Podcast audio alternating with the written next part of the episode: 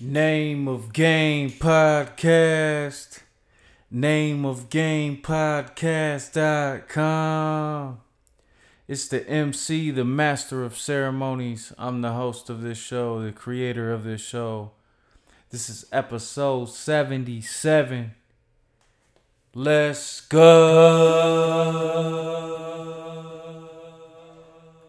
All right, let's get into it. You already know what it is. Okay, it, it all came crashing down so quickly. We all know about the R. Kelly situation. I did not believe it would be put into motion this quickly. But R. Kelly has now been charged with 10 counts of sexual abuse. A warrant has been uh, issued for his arrest. Supposedly, he is scheduled to turn himself in tonight. But this, this all came together so quickly, almost like the Bill Cosby. We can compare it to the Bill Cosby case just because of how it came crashing down, and you could basically predict on how it's going to go down.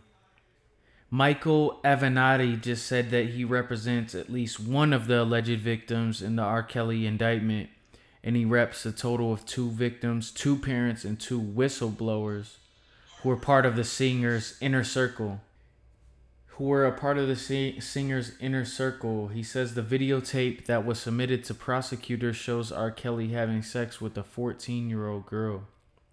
Vaginal sex, anal sex, oral sex, and urination. He says at one point the girl was forced to watch a video of R. Kelly, who she called daddy, having sex with another minor. The lawyer says that he is going after R. Kelly's enablers, which has been the big discussion besides R. Kelly that other people, like his lawyers, agents, managers, and others who were around R. Kelly and stood idly by as R. Kelly sexually abused these girls. He says that it's his mission, his mission in bringing them to justice which I, I believe in and I, I, I can respect uh, bringing them as well, besides R. Kelly, because there was other people that, as far as parents, lawyers, agents, managers, anybody who was around him at the time, they knew what was going on. They had to have. The lawyer also says that the 2008 trial, which R. Kelly was found not guilty, was rigged with various forms of obstruction of justice and witness intimidation lawyer says that yet another video is in the process of procuring a third video. So there's multiple videos of different girls that are under underage that they are in possession of that show him doing these things. They just released a still image from one of the videos submitted to the state's attorney showing what appears to be R. Kelly. And um I mean, it's clearly R. Kelly. You could see him. Cook County District Attorney Kim Foxx just read the charges and dates when the alleged sex crimes occurred. And these these dates range all the way back from 1998 all the way to 2010 with different girls, different victims.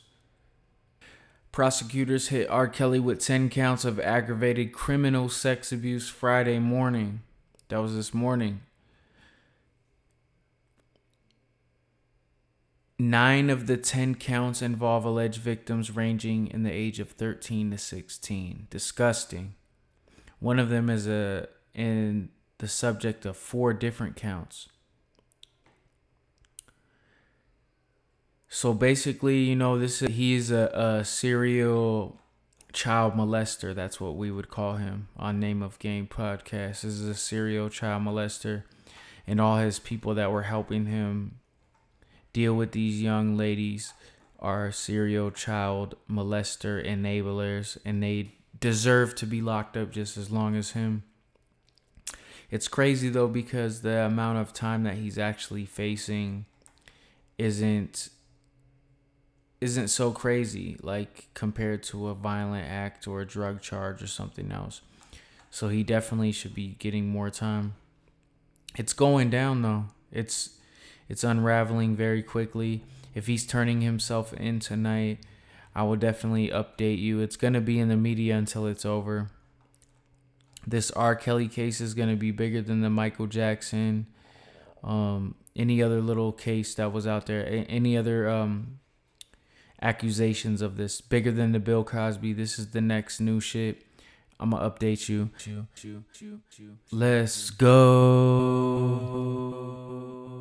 All right, moving along. One of the random discussions I wanted to have for today NFL owner Robert Kraft, he was just recently targeted in a prostitution ring at a massage parlor that he regularly attends, basically. But besides, uh, but instead of going in depth to what happened with that, what I wanted to discuss is is the NFL and the Trump administration targeting Robert Kraft like on the low because of his ties to people like Meek Mill, hip hop, you know. You seen him rocking the championships chain or whatever whatever the fuck. You know, he has a good he has a relationship with Meek Mill and other hip hop figures. And he's he basically I, I believe he was one of the NFL owners that said that he stands with the um, Colin Kaepernicks and the people protesting peacefully basically. He said he was with that. I just believe there's something else going on. Why are you gonna go after this guy right after he won a super bowl there's someone behind the scenes very important that wants to get robert kraft or throw dirt on his name. And don't get me wrong they're all dirty. Everybody's doing dirty shit around this bitch all these upper echelon type people but somebody I, I have the feeling that somebody wants to get Robert Kraft, the New England the New England Patriots owner, they want to get him for something. And they're trying to throw dirt on his name. So what do you guys think? They they just won the Super Bowl and then all of a sudden these charges come about. Did they wait? I don't know. Did they wait to come get him or to charge him? Obviously, if there was an investigation going on, it was it, it has been going on. So, but why release the facts of the evidence or whatever you guys have after they win the Super Bowl? I feel like there's some salty. There's someone who has something against Robert Kraft and they're going after him. So I definitely will update you on that story. That was a big story in the news of him and the prostitution ring. So I don't know. I, I just feel like he he has some people coming after him and they're gonna it at the end of the day in america in today's society if you are somebody who is a popular person who is in the media it doesn't matter what you do you could be robert kraft the nfl owner you could be Tekashi Six Nine. You could be a rapper. You could be whatever. But if you reach a certain height of celebrity, if there's somebody that does not like you or you do not abide by the rules or you just you don't you don't move right they're gonna come and get you and they're gonna take you down. It doesn't matter who you are or what you do or what you did or what you have not done. Doesn't matter any profession. It doesn't matter if it's professional fighting sports. Once you hit the top you better be you better be ready for the bullshit. I'll tell you that much. This is Name of Game Podcast. Thank you for everybody listening today. What do you guys listen on? A lot of people like Apple Podcasts, a lot of people like Google Podcast. You know everybody's on Spotify, but the best place to listen to Name of Game Podcast is directly at nameofgamepodcast.com. Let's go. In a recent interview released by Vlad TV, Vlad TV claims that he could beat T.I., you know, T.I.P. from Atlanta. He believes that because he's a 6'2, 200, whatever the fuck pound man, that he could beat up T.I. in a one on one fight. I think Vlad TV is soft. and I don't think that even he could beat up a little T.I., you know. And he cut. He basically said, "Oh, I've been around him So he basically already sized them up. Like this is what Vlad TV thinks about when he's around these rappers. Like he's sizing them up and shit. Well, I'll tell you this much. I'm about the same height and the same weight. Not as ugly. But I will beat the fuck out of you. And I just think it's funny how you're just gonna bring up T.I. and say, "Oh, I could beat him up." Like I, I don't think that would happen, but I definitely think that it would be hilarious for a celebrity boxing match. And maybe I, I don't know. Maybe you could. It just I, I don't I don't know. Vlad TV, you look kind of flabby, like you're not with the shits, like you're not about to grab somebody and cause anybody no type of physical harm. Period. So stick to your lane. That's interviewing, making lots of money, and having one of the biggest shows out there. I respect it, but some of the things that you have been saying, like you slick talk about other people to other people like even the things that you said about Terry Crews, like about him possibly being gay and this and that. Leave that shit alone. Because if he try to press you, you're not gonna you're not gonna want to deal with that shit. A lot of people discuss it. It was a big thing in the media, but if you're having an interview with somebody who has nothing to do with Terry Crews, period, just because he's another black man, just like you told dude that they had uh similar movie roles. No, they have not do you know who you're interviewing?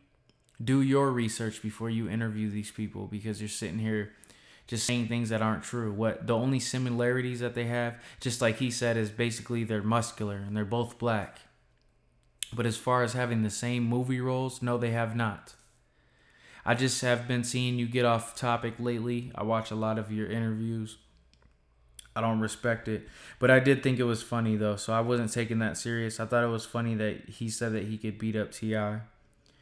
Um but lately you've been getting off topic in your shit, man, and sidetracking. Stay away from the negativity. I mean, you won't because that's what Vlad TV is built off. A lot of negativity fuels these channels and the discussions, even my own when something bad is going on in the media, people want to talk about it, hear about it, read about it. So, as being a part of the media, that's your job to discuss that and bring it up in a discussion. I just don't like you getting off track and talking about just just stay classy, Vlad TV, because and that's hard to say because you I mean man, that Tekashi Six Nine Baby Mama interview, everything. He he gets the biggest interviews out there, so you got to give it to him. It's amazing. And the stuff that he gets people to say.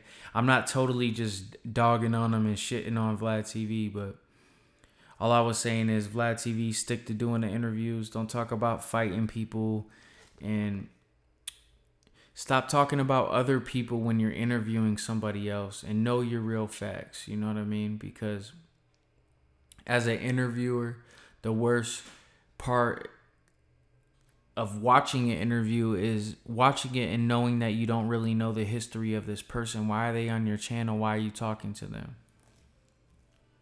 Terry Crews and the other dude that you interviewed are totally two different actors, two different things and I'm getting off topic on my own show, but it's just like I just wanted to to discuss that because when you said, "Oh, I could beat up T.I.," or I've seen him before, that had nothing to really do with what you were talking about, and to mention T.I., that was just out of the blue.